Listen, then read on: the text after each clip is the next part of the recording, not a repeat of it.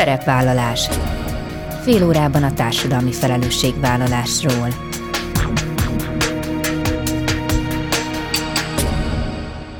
Jó napot kívánok! Bíró Bori köszönti Önöket! Adásainkban hétről hétre példákat hozunk arra, hogy egy-egy cég vagy intézmény, netán magánszemély, milyen formában, milyen eszközökkel járul hozzá anyagi gondok, társadalmi problémák orvoslásához, az életminőség javításához, a fenntartható fejlődéshez. Így módon is kifejezve, hogy felelősséget érez azért a környezetért, amelyben él és dolgozik.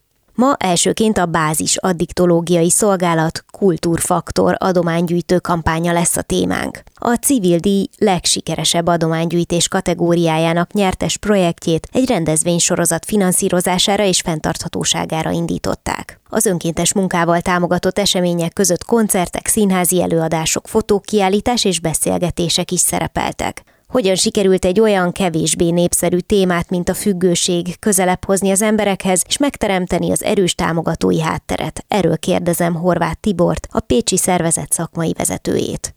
Az adás második felében az előítéletek lebontása és a befogadó munkahelyek kialakítása lesz a fókuszban, ugyanis idén is májusban zajlott szerte az Európai Unióban a sokszínűségi hónap rendezvény sorozat. Magyarországon immár hatodik alkalommal az EU sokszínűségi kartájának kizárólagos hivatalos magyarországi képviselőjeként vett részt a HBLF a szervezésben. A csatlakozó vállalatok színes programjairól, valamint a jó gyakorlatok megosztásának fontosságáról Gárdú Zsuzsával, a HBLF sokszínűségi kartáért felelős elnökségi tagjával beszélgetünk. Ezek a mai témáink, tartsanak velünk! A telefonnál Horváth Tibort, a Pécsi Bázis Addiktológiai Szolgálat szakmai vezetőjét köszöntöm, jó napot kívánok! Jó napot kívánok, köszöntöm a hallgatókat is! A civil díj legsikeresebb adománygyűjtés kategóriájának nyertese a Kultúrfaktor adománygyűjtő kampány. Ennek apropóján beszélgetünk. Elsőként hadd gratuláljak a díjhoz, mert hogy azért ez, ez a civil díj, ez most már a szektorban egy nagyon elismert díjnak számít. Köszönjük szépen! Még 2020-ban indították ezt a kulturális programot, aminek az a célja, hogy picit közelebb hozzák, vagy több oldalról rátekintsenek a művészet és a kultúra segítségével a felépülés jelenségére. Szóval azt látják, hogy még mindig nagyon sok az előítélet, a tartózkodás, vagy akár a csend a különféle függőségekhez való hozzáállás kapcsán? Igen, igen. 2008-ban jöttünk létre, különben a program nyilván 20-ban indult. 2008-tól kezdve az volt a küldetésünk, az volt az elképzelésünk, hogy a rehabilitációs otthonokban megszokott magas szakmai nívót, amit a függők segítésére fejlesztettek ki, azt megpróbáljuk lehozni ambulanter szintre, és még egy rehabban mondjuk 15-20 ember a maximum létszám, aki egy hosszú terápiás folyamatban talpra állhat, felépülhet, addig mi azt tűztük ki célul, hogy ezt megsokszorozzuk ezt a számot, és ezt a programot, ami egy nagyon hatékony programnak, látjuk és gondoltuk már akkor is, olyan embereknek is elérhetővé tegyük, akik még nem tartanak ott, hogy egy zárt intézetbe menjenek, tehát korai kezelésbe, vételre szakosodtunk, és még épp státuszú embereket is szándékoztunk már akkor is elérni egyre inkább ők találtak meg minket, tehát magyarán, akinek még a garázsban állt az autója, még ő, őnek is, is próbáltunk segíteni, hogy ne legyenek veszteségei, ami már tényleg csak egy rehabilitációs otthonban hozható helyre.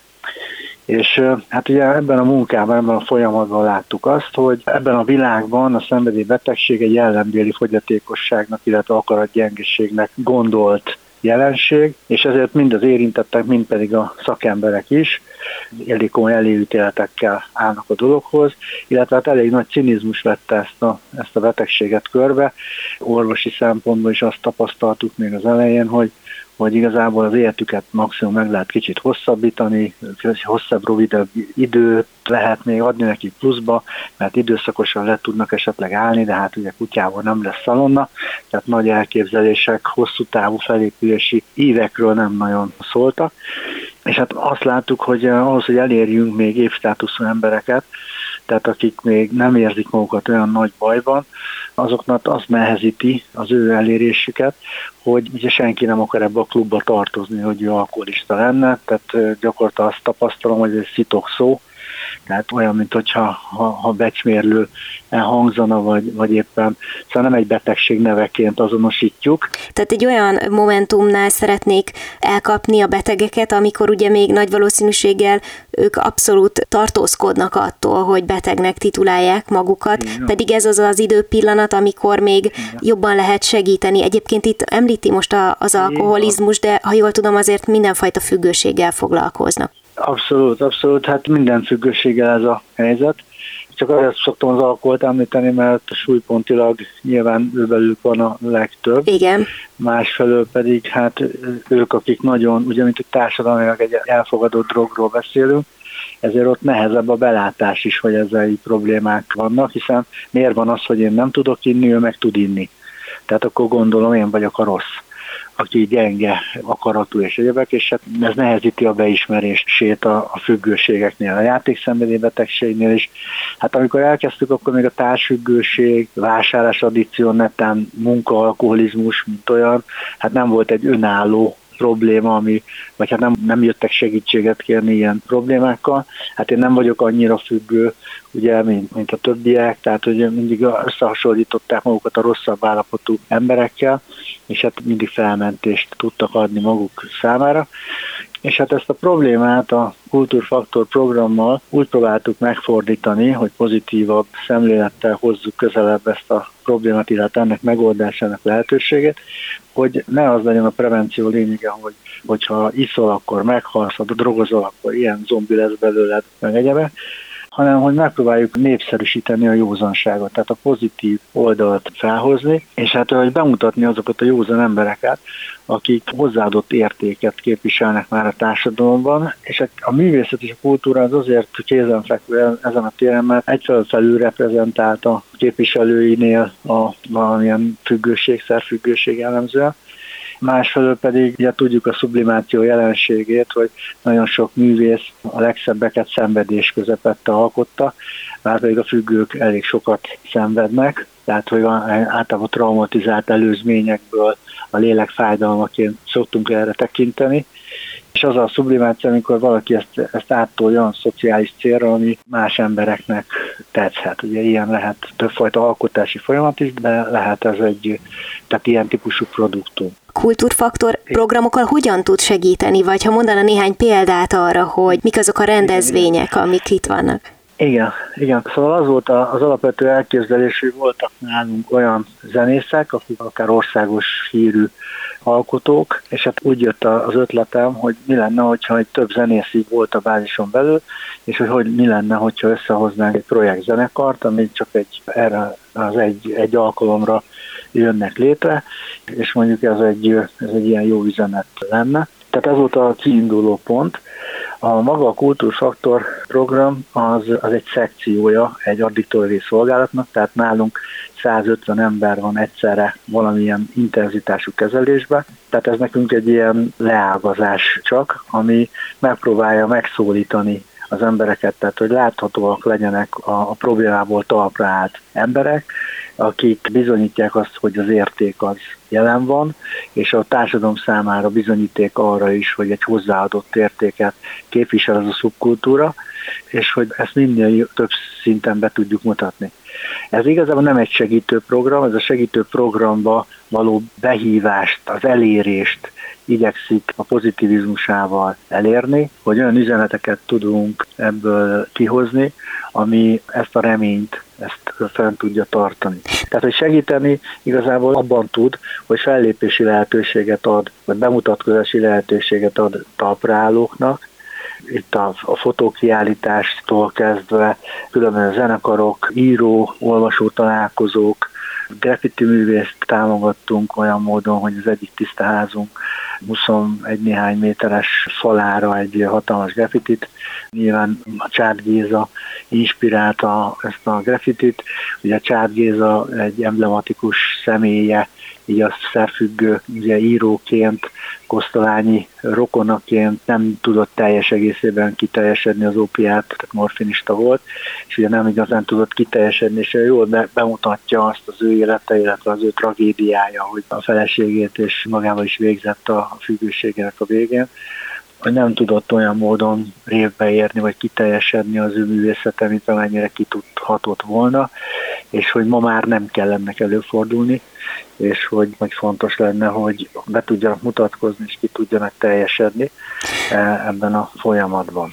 Ugye a civil díjon kifejezetten a legsikeresebb adománygyűjtés kategóriában nyertek, tehát akkor arra következtetek, hogy ugye azért indították a kampányt, hogy ezt a projektet megpróbálják hosszabb távon is fenntartani, illetve hogy tudják finanszírozni. Szóval sikerült akkor ezek szerint annyi embert megnyerni, akik által sikerült ezt a kampányt végül sikeresnek nyilvánítani. Tehát ami, amit én ebben egy nagy sikernek élek meg, az az, hogy ugye ez második évben teljes egészében gyakorlatilag működik ezekből az adományokból, és amit én nagy sikernek élek ebben meg, az az, hogy, tehát, hogy 15 éve működik a bázis, és ez a betegség nem válogat.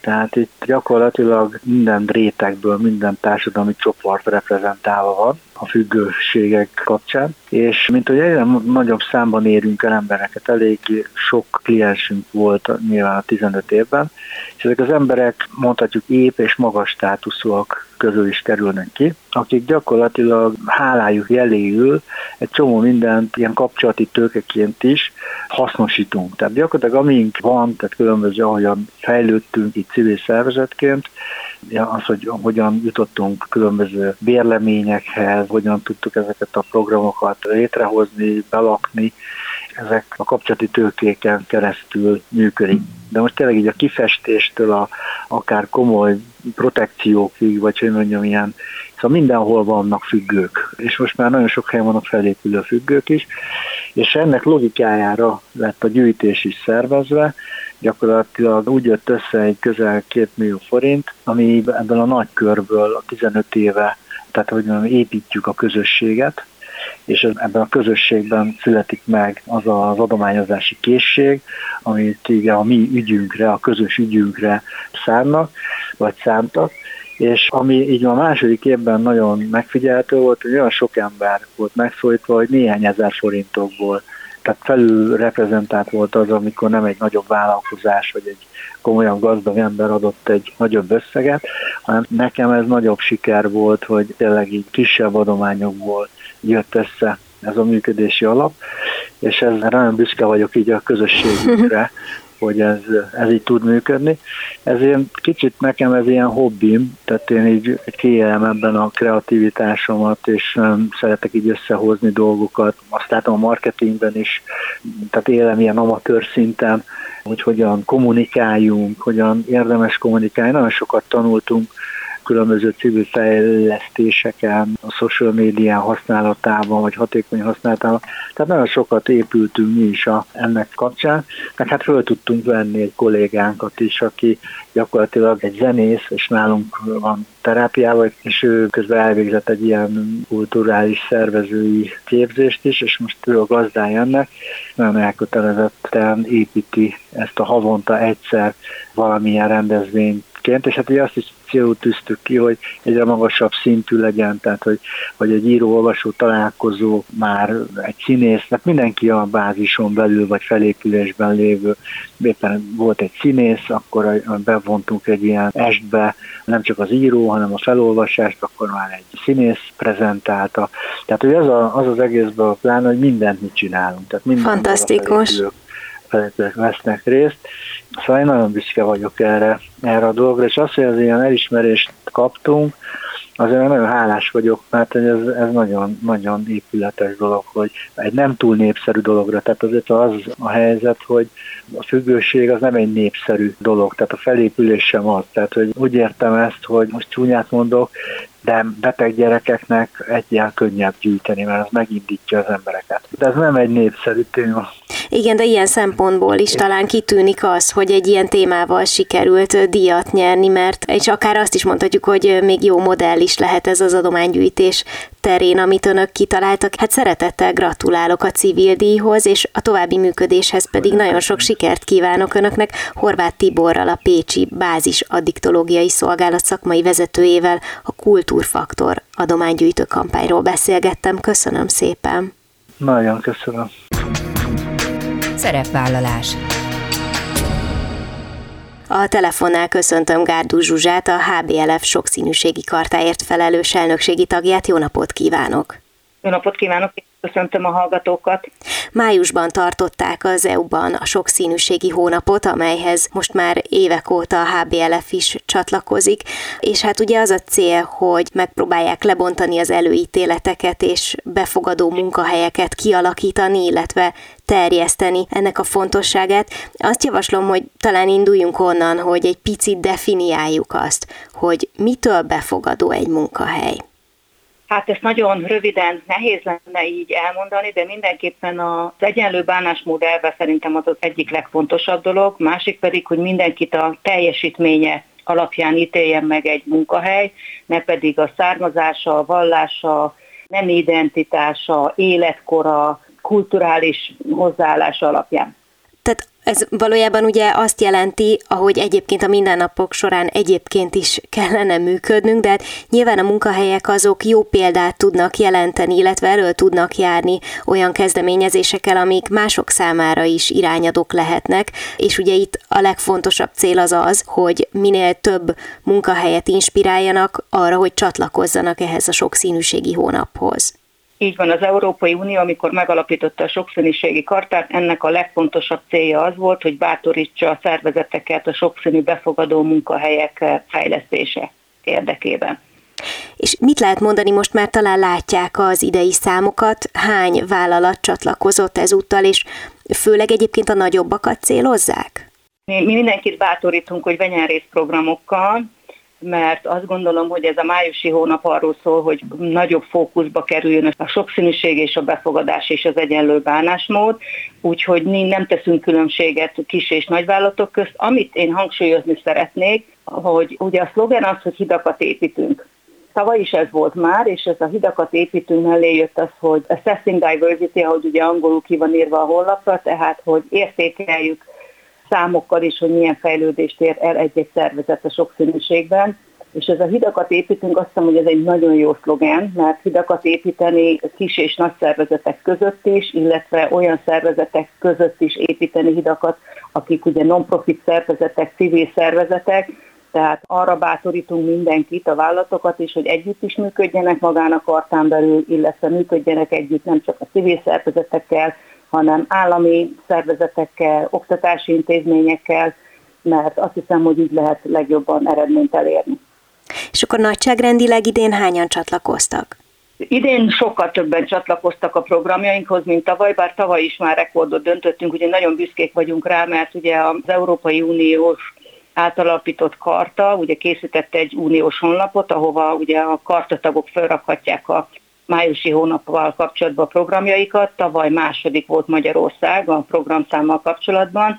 Az idén már meghaladtuk ezeket a számokat, tehát már bőven 60 fölött vannak az események, de még tudjuk, hogy fognak jönni újabb események. Amit én leginkább kiemelnék, hogy nagyon támogatjuk azt, hogy több kartatag fogjon össze, csináljanak közösen eseményeket, illetve nyíltak legyenek az események, és én nagyon büszke vagyok rá, hogy ezt a célt sikerült elérni az idén, mivel sokkal, de sokkal több nyilvános esemény van, és nagyon sok kartatak fogott össze, és együtt tartottak eseményeket, és nagyon sok látogató is van ezeken az eseményeken, hiszen ugye pont a figyelemfelhívás a lényege a, a májusi sokszínűségi hónapnak akkor ezek szerint az irány az jó, tehát hogy Magyarország ilyen szempontból büszke lehet magára. Most többször hangsúlyozta, hogy nagyon fontosnak tartják az összefogást. Ez azért is érdekes, mert hogy az a tapasztalat, hogy nagyon jól tudják egymást inspirálni a, a résztvevők, illetve egymástól is tudnak tanulni, ötleteket kapni, amelyeket aztán be tudnak építeni? Igen, tehát nagyon-nagyon fontos a jó gyakorlat megosztás és egymás inspirálása a kartán belül is, és a kartán kívül is, hiszen mi mindenkit bátorítunk, hogy vegyen részt a májusi hónapban, nem feltétlen kell neki kötelezően a kartatagságot vállalnia, hiszen ennek a hónapnak az a lényeg, hogy felhívjuk a figyelmet a sokszínűségre és a befogadó munkahelyekre, és amire külön büszkék vagyunk, hogy több kartatag is összefogott és nyílt rendezvényeket csináltak együtt, úgy, hogy még civil szervezeteket is bevontak, és jó gyakorlatokat osztottak meg.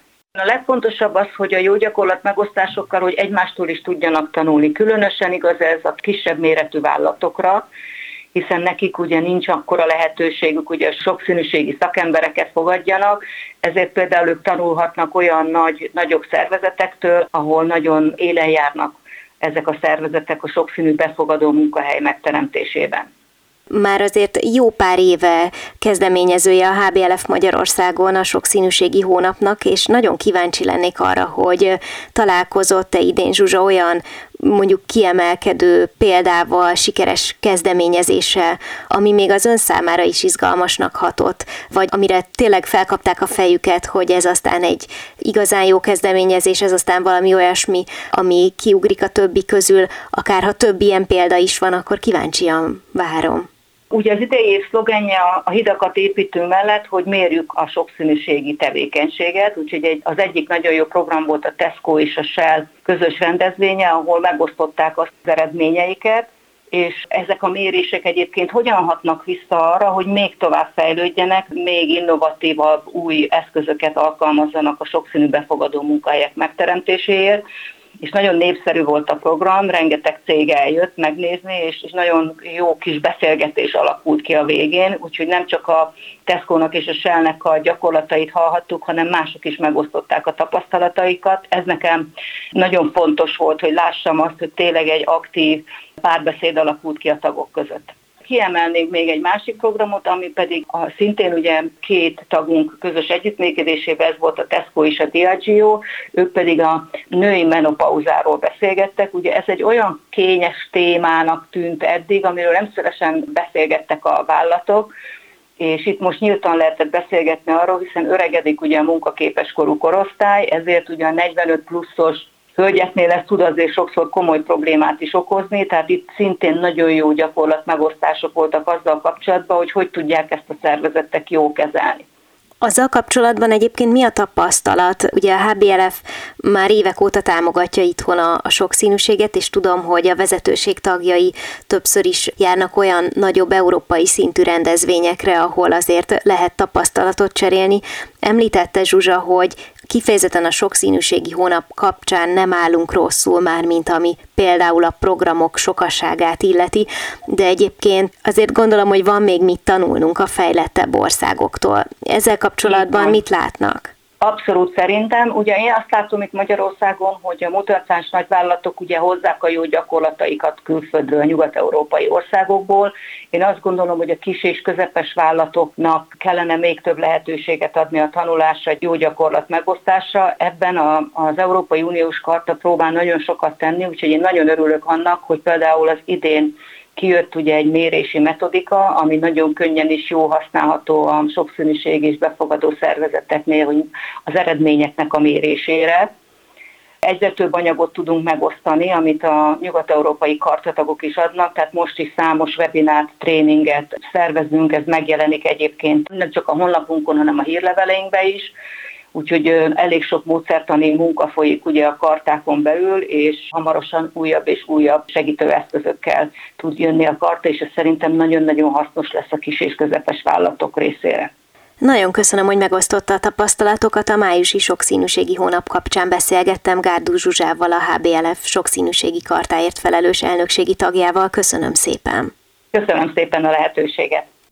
Ennyi fért a mai műsorba, legközelebb jövő héten szombaton 13 órakor jelentkezem. Ha bármiről lemaradtak volna, az adást vissza tudják keresni a Klubrádió archívumában. És tudják, podcast formában is elérhető a szerepvállalás. Keressék a Spotify, a Google és az Apple podcastek felületein, ahol bármikor meghallgatható a műsor. Köszönöm, hogy velem tartottak, kívánok további kellemes online rádiózást. Bíró Borit hallották.